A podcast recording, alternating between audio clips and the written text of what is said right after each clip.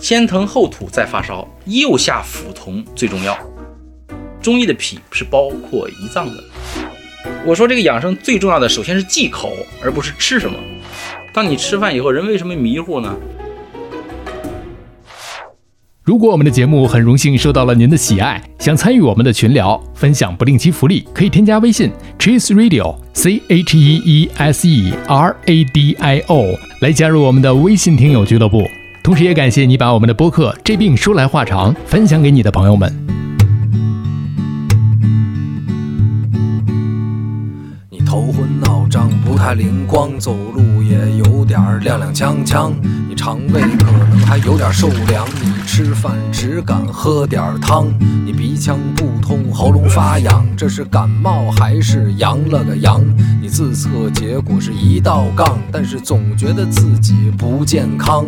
你量血压，你测血糖，你上网查，你想硬扛。家族群里各种推文，感觉你不剩多少时光。哪儿不舒服别慌张，毕竟人吃五谷杂粮。你哪儿不舒服别紧张，来听医生怎么讲。内外妇儿科研临床，药剂检验和影像。没事儿就别胡思乱想，人生还有下半场。这病说来话长，但是也好讲。这病说来话长。欢迎收听，我是阿汤。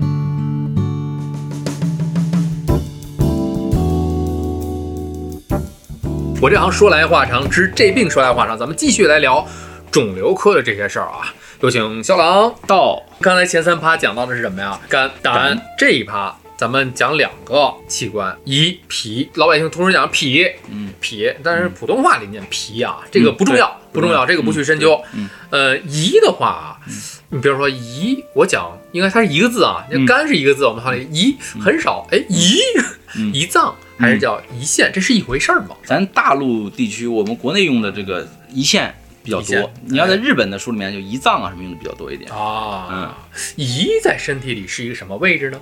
咱们都知道肝胆相照，嗯，肝胆两个位置非常近。刚才你说了，还专门有一个窝是专门给这个胆来供位置的。对，那这个胰它是在哪儿？呃，如果这个人站着的话，胰腺在胃的后面，在胃的后面。如果人躺平了，你把胃掀起来，它在胃的下面。哦。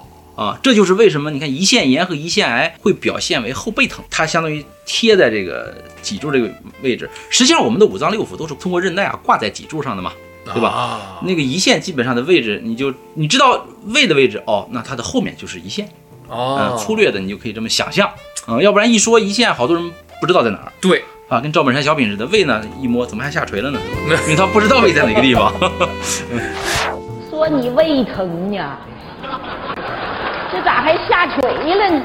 胃在哪儿呢？哎呀，大妈，您家教真严呐！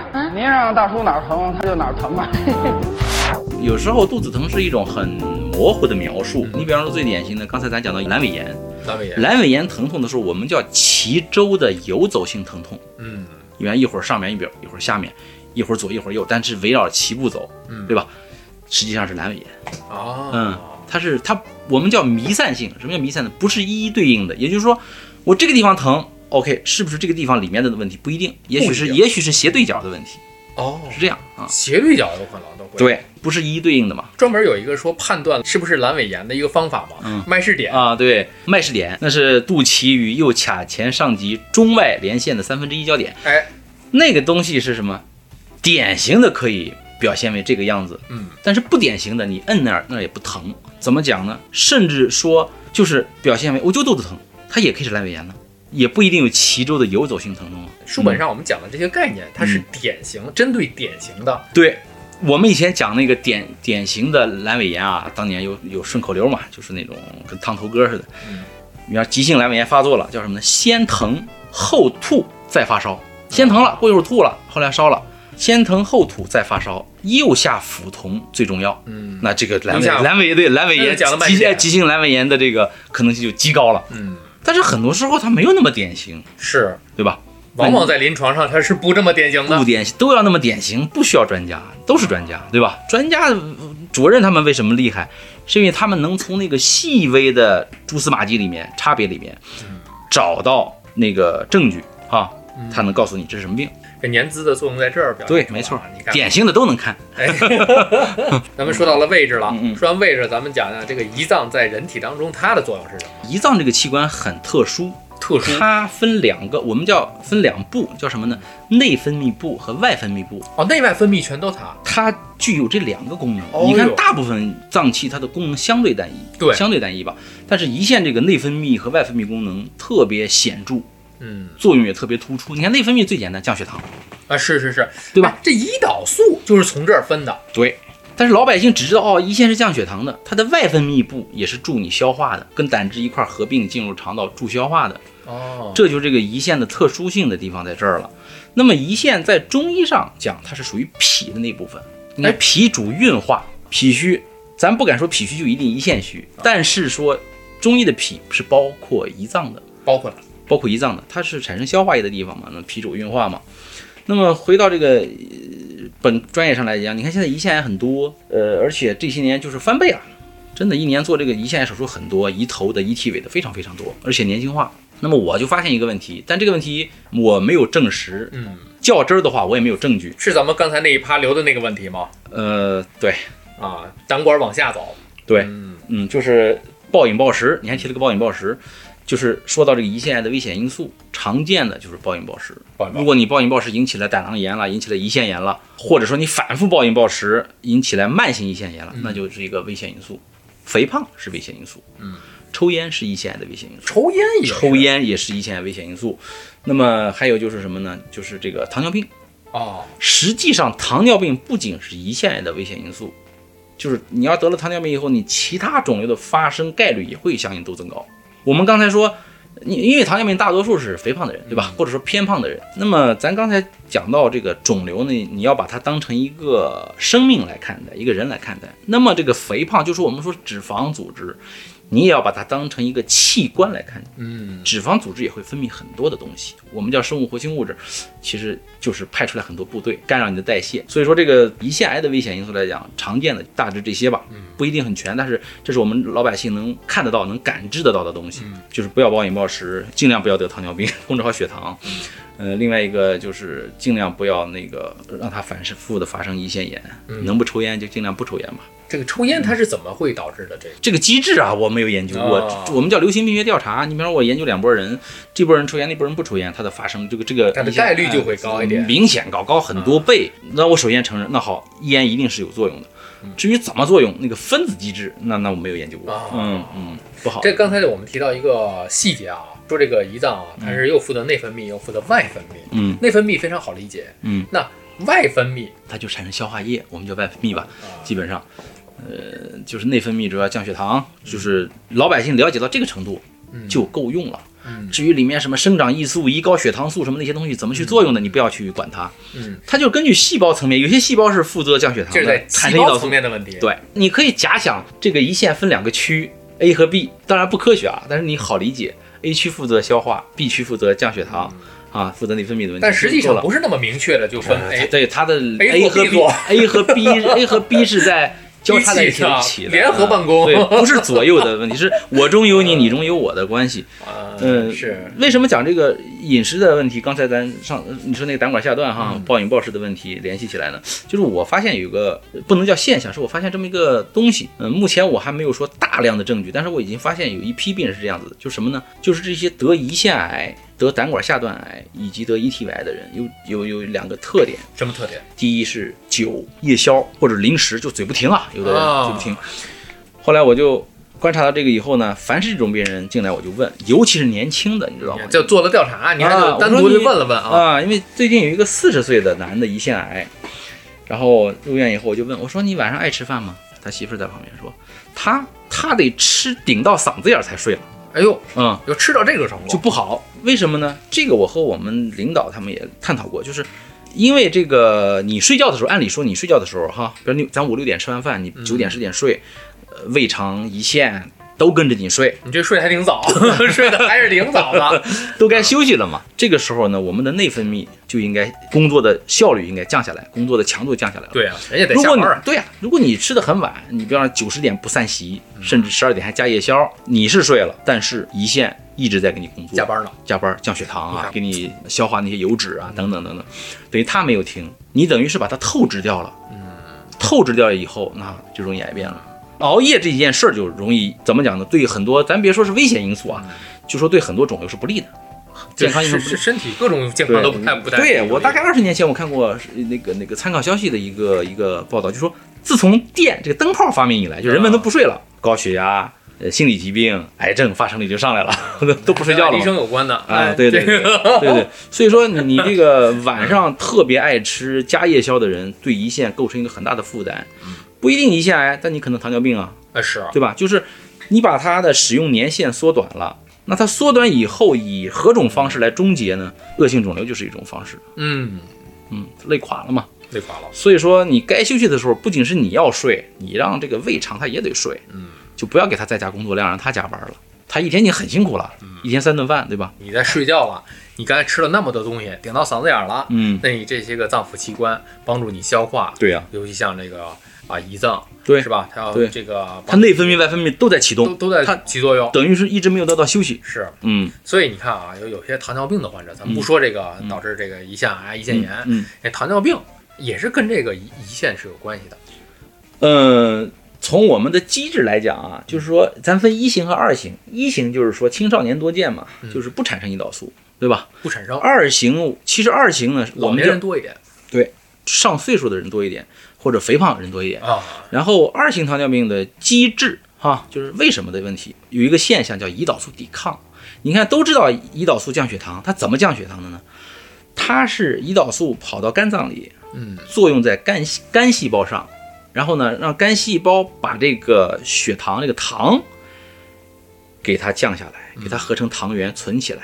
哈，那么糖二型糖尿病的一个机制就是什么呢？胰岛素是跑到肝上来了，但是肝细胞我不听你的，你指挥我去降糖，我不降，我不听你的话，不听你指挥。这个时候胰腺就急了，胰腺认为是我派的人手不够，会不断的往过派胰岛素。所以糖尿病的病人在开始的时候，它是两个现象，一个叫胰岛素抵抗，第二个就高胰岛素血症。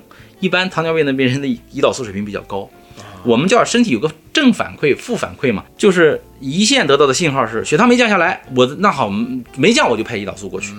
可是，在那边呢，其实胰岛素够用，理论上够用了，它只是肝细胞不买账，不听指挥了，机制实际上是肝的问题。其实回到中医上来，作为一个票友，我也看过一些理论嘛，开始了，对，就是因为甜的东西嘛，血糖不是甜的嘛，嗯甜的属脾属土嘛，干的属木。什么时候水里面这个土多了，血液不就是水吗？嗯，就说白，水土流失都都到水里了，这个不就甜了吗？对，对吧？为什么水土会流失？植被不好，植被不够，锁不住这个土。是植被这个木不就是肝的问题吗？还是在还是在干还是在就中医西医至少有一部分的认知，它是有雷同的地方或者有相似的地方，不能说是说刚才我说的这个就完全解释了糖尿病的机制，但是它提供的视角都是从肝上来走的。嗯这个视角很重要，对，所以说你睡觉的时候，其实你你养了胰腺了，养了肝了，你五脏六腑都养了嘛。我们联动对我们的五脏六腑它有自己的节律，就是你你说我练肌肉，我练这个，你练不了五脏。你说我把肠子练得特别筋道，你练不了，啊练不了你只要好好休息，安静下来，它自己会找自己的节奏，自己会恢复到初始的状态，尽可能保持健康。你看很多人冥想、瑜伽，为什么一冥想的时候他们会出很多症状，这儿跳了，那儿窜了，会有些身体上的反应，感觉里面蠕动了，等等等等，阴阳的关系。你把阳运动的一的一面消掉以后，它阴的一面就得到了保养。哦，就是你不用去锻炼胃，不用去锻炼肝，你也练不了。嗯对，在不增加它负担的时候，你给人家一些自我恢复的时间。嗯，嗯，你要整体来看的话，消化系统，消化系统，你比方说你的胰腺不好，你说你的胃口特别好，大便特别好，我不信。哎，你说我胃口特别差，但我大便特别好，我也不信。你说我肝脏很差，功能很差了，我还想吃想喝，我也不信。所以它总体来讲，牵一发而动全身。对，有一个，你比方胰腺炎的时候，又疼又烧又吐，整个胃肠道的症状都来了。它连在一起的。那这个胰腺炎，嗯如果发病，他就是说发高烧，嗯呃，那它前面的征兆是什么？嗯，一般都有一个诱因，比方说你大酒喝的酒比较多，暴饮暴食，油脂类吃的特别多，然后在家着点凉，比方说这是诱因。你说我就特别清淡的饮食，特别规律的睡眠，你得胰腺炎的概率极低极低，那属于中彩票了。慢性胰腺炎的人都有这个管不住嘴嘛，爱吃油炸的，爱吃炒的嗯，啊，这种就容易这样。传统饮食习惯。对，个人的饮食习惯也很重要。就是你说白了，清淡饮食是对你全身的所有脏器都有好处的，不是只对胰腺，也不是只对胃肠。你看，说到这个问题，还是归结到咱们平时的生活作息呀、对，饮食啊，方方面面。就是你先把吃喝拉撒睡这几个问题解决好了，再说其他所谓的更高级的，说我吃冬虫夏草养生，还是我吃野山参养生，那是其次的东西。我说这个养生最重要的，首先是忌口，而不是吃什么。哎，你把禁忌的东西 先做到以后，再谈别的。先把短板先补上。对，你比方说，我天天熬夜，天天冷饮，我还明天早上吃点姜枣茶了什么的，你不用吃了。熬最贵的夜，吃最贵的药嘛。对，嗯，没错，没错这。是聊到了脾脏啊，对，这个脾，那胰腺啊胰胰脏，胰的这个旁边再往这边走，嗯，呃，是脾，对脾脏。实际上脾上的肿瘤啊，我们见的也不多，也不多，也不多。不容易长吗？呃对，它因为脾实际上是一个免疫器官，嗯。尤其是在小孩发育呃免疫器官它是个免疫器官。我们曾经见过，前些年见过，就是常见的啊，除嗯。了就淋巴瘤啊相免血液系统相关疾病，有时候会累积到脾脏，表现为脾上长了肿瘤，最后切下来脾一看是血液系统肿瘤。嗯。但你说脾上长了一个自己的恶性肿瘤，这种极少见极少见。啊，很少见，很少见，真的没见过几例。我们还见过那种什么呢？就是说长肿瘤了，来了一看，不像恶性的，但又挺大一块儿，我们就问病史发生什么事儿了呀？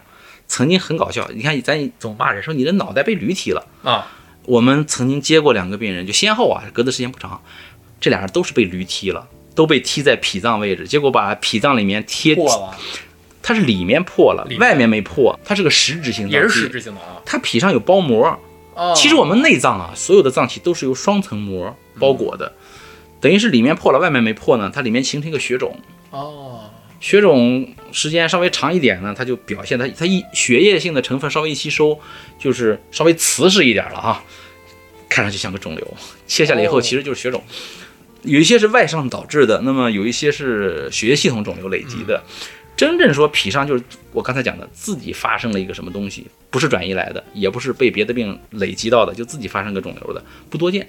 不多见。血管、淋巴管瘤相对来讲多见，就脾上的良性比较多。啊，嗯，恶性的来讲，可能就血液系统来的，累积到它经。常会听到，就是比方说一些个呃创伤嗯这种，嗯呃撞到了嗯脾了，嗯，脾经常会导致破裂，对，这是外科，就是在急诊里面经常可以看到的，呃对，没错，那个脾啊特别脆，特别脆。就是说白了，你被驴踢也好，被车撞也好，可能一撞它就不是裂了，它有可能碎成好几块儿了。哎呦，就这么啊对，沙而儿，啊，而且出血还特别凶。所以会导致大出血。对，所以急症手术的时候一般是保不了脾的。以前我们也是在二十年前吧，上课的时候，老师给我们上课的时候说，他们那时候是三岁以下，也三岁以下有偶尔也能遇到这种急症的啊，就是小孩儿嘛。嗯他们发现就是太小的摘脾还是对发育啊这个免疫有影响的。后来他们就说不得已的话，就是保留一点脾，把那脾一块儿呢扔在那个网膜里面，扔在肚子里让它长，就保留了它一部分免疫功能。它会长吗？它能活下来就行啊。这一块脾如果能活下来的话，它就有它自己作用了。会有血管在生长，它会生出来血管，在会自己在找在那连接种在网膜上，网膜就像土壤一样，会供给它营养，哦它会往出延伸血管嘛，它会发挥功能。它只要保证自己分泌那些东西能入血不就行了吗？嗯，也会有这种。成年人很多切完脾呢，他们感觉不到，说，哎，我切完脾以后不切以前有什么区别？确实当下没有区别。我还是那句话，也许若干年之后也许若干年之后有一个问题出现，你是想不到，其实就是那个造成的，但我也没有证据，对只能说，哎，这个器官没有多余能不切尽量不切吧。中医号脉脾虚啊，嗯没有脾啊，你看，又回到刚才那个问题，嗯中医的脾它包括胰腺，就包括胰腺包，括胰腺因。为很多的人在看中医的时候，一号脉脾虚，对这特别常见的。对，你还得讲脾阴虚还是脾阳虚。你比方脾阳虚的人说有五更泻，像老年人有些到凌晨三五点嗯，就得去来拉去趟厕所，嗯不去就不行，脾阳虚了，如就五更泻了，对吧？嗯，要是大便不成形，哎，一般都是大便不成形。一就是还没有来得及那些水分吸收去气化的时候，它就排出来了嘛。啊，嗯就是消化系统的问题。对，中医跟这个这个西医来讲的这个脾非常神秘，因为对，咱不常见，不常见。不常见，有也也就是在一些个急诊的这个里面去看到啊嗯。脾破碎啊什么之类的。嗯。其他的你说在这个西医的这个外科或者是内科里面，咱们没有说哎这个脾就是胰跟脾它是也是相连的，对对吧？嗯胰的这一端，嗯呃，应该是如果是面对面对对方的话，人体的话应该在右边，自己的话在左边，对对对吧？这个脾的位置，脾应该就是中医在中中医叫中中间嘛，嗯，脾胃在中间嘛。经常在中医里特别常见。一号脉就是脾虚，对，这是中医里特别常见的这么一件事儿。没错。但是人们去很难想象这个中医和西医的脾有什么区别哈。对你就就是最简单记住了，中医的脾里面包括西医的胰腺。啊，你看很多人有些特别胖的人，我说你脾虚，我不虚，我特别能吃，这个叫胃强脾弱。胃强脾胃强，脾胃不是互为表里吗？嗯胃强脾弱，那种人一般都胖，嗯一般都胖。说白了，你这个虚胖吗？就是虚胖啊，就脾胃是不和，对这个运化这个东西，什么叫运化？就和流水线一样，你原材料进来，我要分类，这个零件去哪个哪个流水线，这这个器器件去哪边儿，它都给你分好了。你运你是都吃吃是吃的很多，你你是胡乱分配的，嗯，你运化差，都存在身体里都是垃圾，对吧？所以不是说我特别能吃、特别能睡，我就身体健康，我脾就不虚。有时候是相反的，它就是虚，它只是胃强脾弱而已。嗯胃强吃的太多了，对消化太少了，对，没错。你看中医讲这个糖尿病特别有意思啊，其中有一种理论就是说，就吃完人就睡了嘛，晚上就睡了，嗯睡了以后呢，你吃，比方你吃很多，你你合理膳食倒没关系。你要吃特别多，睡了，你睡了，其实我刚才说胃在给你工作，它也不会像白天那么玩命，因为它也困得不行了。老板不在呀，哎摸鱼啊，对呀、他也得睡。但这个时候呢，他消化能力就下降了，啊那么这个食物长期这个热量就积在胃里面，就会成为消渴症，就是成为糖尿病。哎，中医里叫消渴，它有上消、中消和下消。哎嗯，中医不叫糖尿病，对对，它叫消渴。中医也没有一型二型的分别，没有就就说什么呢？就是很多这种人形成糖尿病的原因是吃多了就马上就睡了。然后我后来就想，确实啊，你想这个胖人啊，他不是说只有晚上那顿饭吃完了才睡，他中午吃完他也马上就睡，就躺着去了。哎，所以他长期的等于哎三餐都是这么折磨自己，等于都不停的在让自己形成消渴症，不一定是中消啊，就是形成糖尿病这种基础，对吧？就是吃完饭就爱睡的人，他是哪顿饭吃完都想躺着。是是是嗯。是，大家可以观察一下周围这个糖尿病的患者，对，嗯，在患病之前、确诊之前，应该是这样的一个生活不规律，或者是这样的一个吃完就睡。也许他很规律，就是每次吃完就躺那儿，他也很规律啊，嗯。但是他不好，对吧？那多说一句，那吃完应该去溜达吗？饭后百步走是吧？活到九十九哎，嗯，这个话是真的吗？是真的。是真的。就是说，因为人的本能啊，就是什么呢？人的生理吧。当你吃饭以后，人为什么迷糊呢？其中一个原因就是说你的血液呃，就是会侧重于往胃肠走，因为它要消化嘛，大量的消化嘛。那么这个时候就是它会玩命吸收，玩命吸收，你吃多少它尽量都给你吸收。所以我有个习惯就是什么呢？我尤其是午饭，因为午饭都不管冬天夏天，你吃完就困啊，吃完就困。我就即便要躺一会儿，我也是先吃完饭去溜溜的，把这个困劲儿没有了，我回来再躺半小时。这个有两个好处，就是对比出来的好处。假如说你吃完就睡那个，第一你睡得长，起不来，醒不过来；第二醒来以后脑袋很不清爽。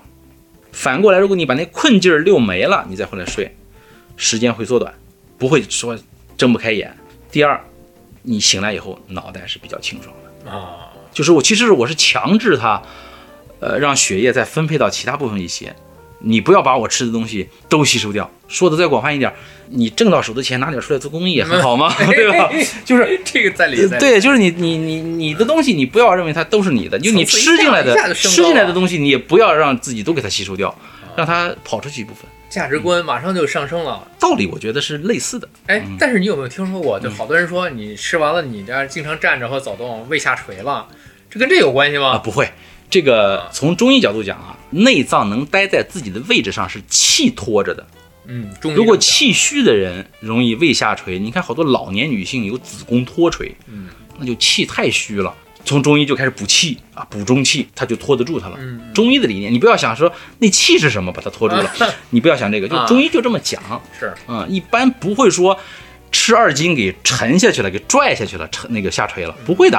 你只要中气够足，你吃十斤，假如你有那个饭量，它也不下垂。就是这么说吧，你可以通过中医，不通过外科手术的方式，哈，可能通过一些药物治疗，就是所谓的老百姓说的调理，哎，就能解决一部分，可能就不脱垂了，没那么厉害。包括痔疮也是，啊，痔疮也是中气不足，中气不足，然后下焦又湿热等等等等，总是有中气不足这一个存在。如果你中气特别足，拖得住这些内脏，哪个都不能往下掉。但是我还是想问，嗯，就你刚才说那个习惯啊，嗯，有一个顾虑，嗯吃完饭都说等一等，嗯。等二十分钟半小时再出去，嗯嗯。会导致什么盲肠炎之类的。吃呃，完了运动他说的是不要剧烈运动，剧烈。你就是咱们常规的走路，那不叫剧烈运动。小孩儿嗯活跃呀、呃对小孩为什么小孩阑尾炎多？阑尾炎多就跑，吃完就跑。你活动不要太剧烈。实际上，我跟你讲，就是成就生命的东西，永远是温和的，但是辅以剧烈，就是剧烈不能成为常态。嗯，就是和风细雨才有那种青青的草啊什么的，但是偶尔来场那那个雷电交加的雨，对吧？一打雷，氮肥就有了，嗯，对吧？啊，雨水也有了。但你说天天狂风暴雨，这个生命是成就不了的，长不起来，树都得给你打折了。所以说，这个运动这个东西一定要选择适合自己的。你心脏病，你去跑步，对吧？对，那你就那那你就打打太极，哎，哎，对吧？或者是溜溜弯儿，八段锦哎这种哎，对，柔和的就可以了。哎八段锦特别有学问，啊，对这非常柔和的这种，太极也是，对，太极你看啊，它一开一合，一起一伏，特别符合我们身体激素的释放。啊，激素释放方式是脉冲式的，就刷一下刷一下，不是拧开水龙头嘟嘟嘟嘟往外出，不是这样出的，它是脉冲式释放的，就一开一合，一开一合。人体激素的对，所以你看，你看太极调节高血压、调节这个血糖什么都有都有一定的效果。嗯，它就是特别符合人体这个生命的规律，符合这个激素的释放的这种节奏。所以这个传统医学啊也挺神奇，对，那现代医学啊嗯。也很神奇。没错。就是这个医学这个东西，探究人体啊，人体本来就是很神奇。一嗯。关着门呢看不见，嗯。一般老百姓没上过大体课的，嗯，对，基本上不会太接触到五脏六腑里面的这些个解剖学的结构。没错，是这样。嗯。只有这个上过大体课的这个医学生，嗯。恐怕才会真正的去了解到哦嗯，在什么样的位置。对，包括刚才咱们聊的这个胆管胆管儿它跟上面的这个肝是怎么连接，跟底下这个这个胰腺怎么怎么连连接的嗯，这个都是太神奇了。没错。包括人家心外的，嗯，拿了一颗心脏，人就能看出来哪哪哪什么的哪哪个地方是什么坏死了，嗯，是？吧？对，所以我们开玩笑嘛，他们出去点盘菜炒干尖儿，我我告诉你这是左半肝还是右半肝？哦，就这能看得出来啊？不开玩笑，会有职业习惯吗？有有有会有啊。平时自己你要是呃，我我不吃肝脏，不吃肝脏，任何的肝脏我不吃，除非是我自己能淘来的那种绿色的。因为因为什么呢？啊因为肝脏，你看它是个解毒器官，对很多饲养的，你比方它吃饲料里面有各种生长激素、激素抗生素等等等等，它肯定是肝脏里面有残留啊。比方说，嗯或者长期的一个损害，呃，一般的市售的那些东西我不吃，嗯，甚至以前二十年前、二十多年前有化学猪是散养，让它在垃圾堆里跑，那种养出来的，那肝脏更不能要。嗯，有时候，比方说有同学啊、朋友啊知道的，家里养猪，人家为了过年什么的，行，那分一点，那种、嗯。那种肝脏我是可以吃的。除此以外，我在外面不吃肝，绿色的。不吃肝，没有办法，因为现在饮食安全啊，另一个话题了啊，就是说，嗯，我我宁左内脏无右，宁左无右。其其他的内脏吃吗？也很少。也很少，也很少比方说什么卤煮里面，你看看这就很，呃，卤煮我基本不吃，嗯，因为第一我不会煮，那现成的那也不敢吃，呃，对，现成的我又不敢吃，而且我能明显的闻到那个东西那个味儿不正，啊，不管是它那汤好久没有换，还是用的地沟油，虽然它地沟油的高品质的地沟油，但是我也能闻出来不一样。这就是回到最早的话题，因为我平时的生活习惯比较好，我很少买外卖，也很少去吃那些早点铺的东西，我都是自己做，啊，而且那些食材我也是尽量淘来的。所以你就说你自己身体里的杂质少，啊，对，就是这次新冠嘛，因为新冠我的症状很轻嘛，非常轻，就是除了发烧不到二十四小时以外，没有特别的吞刀片儿啊、浑身疼啊、体力跟不上，我都没有。嗯，然后他们说你身体素质好，我说啊不是，我说我不是身体素质好，我是身体杂质少。嗯，嗯，就不容易招那个东西。那所以像你们这种外科医生，平时的这种工作起来，是不是一台手术也得七八个小时？嗯，七八个小时的相对少，那是很大的了。那你要大的，我们还经历过十多个小时的，嗯，就是做到想哭的那种手术。哎呃，一般的话，三小时、四小时这种是常规手术。啊，嗯，那这是不可抵抗的工作需要的这种，啊，对，是吧？，对对对，就说你做的很熟练，你也得需要那么长时间。都是择期手术吗？绝大部分偶尔有急症手术，比方说刚办完住院啊，肝破裂了肝癌破裂出血了，那你没得选，马上要上手术台。嗯嗯，除此以外都是择期的，但是即便这个择期，即便熟练，一台手术怎么也得三四个小时。三个小时左右吧。就是你要说我有一个手术两小时之内完成了，那就很轻松了，感觉，啊嗯，很开心。嗯，所以避免不了你一站站这么长时间。对，因为为你有时候一天不是做一台嘛。外科医生嗯也是自己有很多的问题。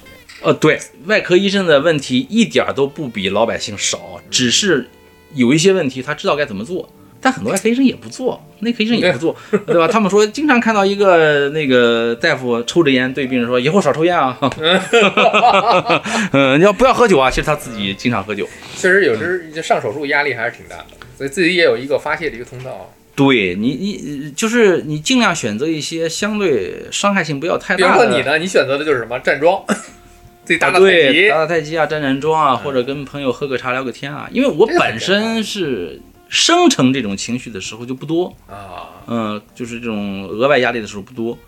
呃，如果你我跟我的师弟师妹讲过，我说如果你感觉到压力极大，嗯，你要反思一件事，就是有可能你不太胜任这个工作。就劝退了给人家呃，你要想到有可能不太胜任。啊。嗯，嗯这个工作在一部分人做起来啊，轻车熟路哈，有压力不可能没有，但是不至于给崩溃造成哎很大的伤害。你一做血压也高了，睡不着觉了，那说明你的能力不够啊。你你是不是要继续？那你自己选择。我只能说你得给自己提个醒自己再找方法去克服。啊。对对对，是这样。大夫有个问题就是说，你看我们有时候会骗病人呐、家属不会骗啊，就是骗病人啊，你这个病就是轻描淡写，呃，尽量的模糊模糊化。你比方说有些病人术后需要那个化疗，嗯，但是我们术前没跟他讲，用点药再巩固巩固。我们我们不跟他说化疗，用点药。用点药呃，实际上到最后呢，其实你一化疗，他一恶心，甚至有吐掉头发他也知道是化疗药。但是那个时候，这层窗户纸已经薄到站在这个层纸对面，我们能互相看到对方了，也没有人去主动捅破它。这是一件好事儿。好事儿，这是一件好事儿，所以，作为肿瘤科的医生来讲，这个问题经常会遇到，每天会遇到。比这个做手术还要重要的这么一件事儿。对这怎么跟患者医患之间怎么去沟通的一个事对儿，，因为你做手术，它是麻醉一下，它是不清醒的，它是昏睡过去了，对吧？这就好办了，啊纯粹是专业问题了。对那其他的就是不是你书本上学没有学过的这些东西，医患怎么沟通？就像肿瘤的这种，对吧？你面对很多的这个中晚期的病人的时候，这个在中国尤其复杂，对呀、中国讲人情，讲这种传你孩子多的，嗯。夫妻关系不和的，嗯。等等等等，你一住院都看出来了。啊，哦，都看出来了。你有时候，当然我们的目标不是去给做家庭调解员，不是居委会的哈，去调解家庭矛盾。但是有时候你，你比方说我要对病人施加一些影响的话，我越不过去他的夫妻关系，嗯。那你就得跟他的家属，比方说我得讲，咱俩得配合，嗯。哎，怎么样把这个事情推推下去？尽管可能你会为点难，咱也把它做出来啊，做下去，是有这个问题啊，不是单纯的来了拿片子化验单一看，知道怎么做，也按照预计做成了，然后顺利出院了，一切都好了，那是童话。在中国，更多的面临的是家庭伦理那这方面可以有有故事可以讲吗？故事，应该是很多哈。就是说我从实习的时候就开始，就说人的心理吧，就是人的心理对自己有多大的影响啊，嗯就疼痛。我在刚工作的时候是一一年吧，一一年遇到一个胰腺癌病人，哎，我们要不要分下一期来讲这个故事，嗯，也可以，可以是吧？所以下一期可以短一点，我们讲两个故事来收尾对。讲两个故事，不局限于癌种嘛哈，随便哎，随便挑一些故事来讲，有意思的临床的一些故事啊。所以这些精彩的故事，我们留到下一期我们来讲。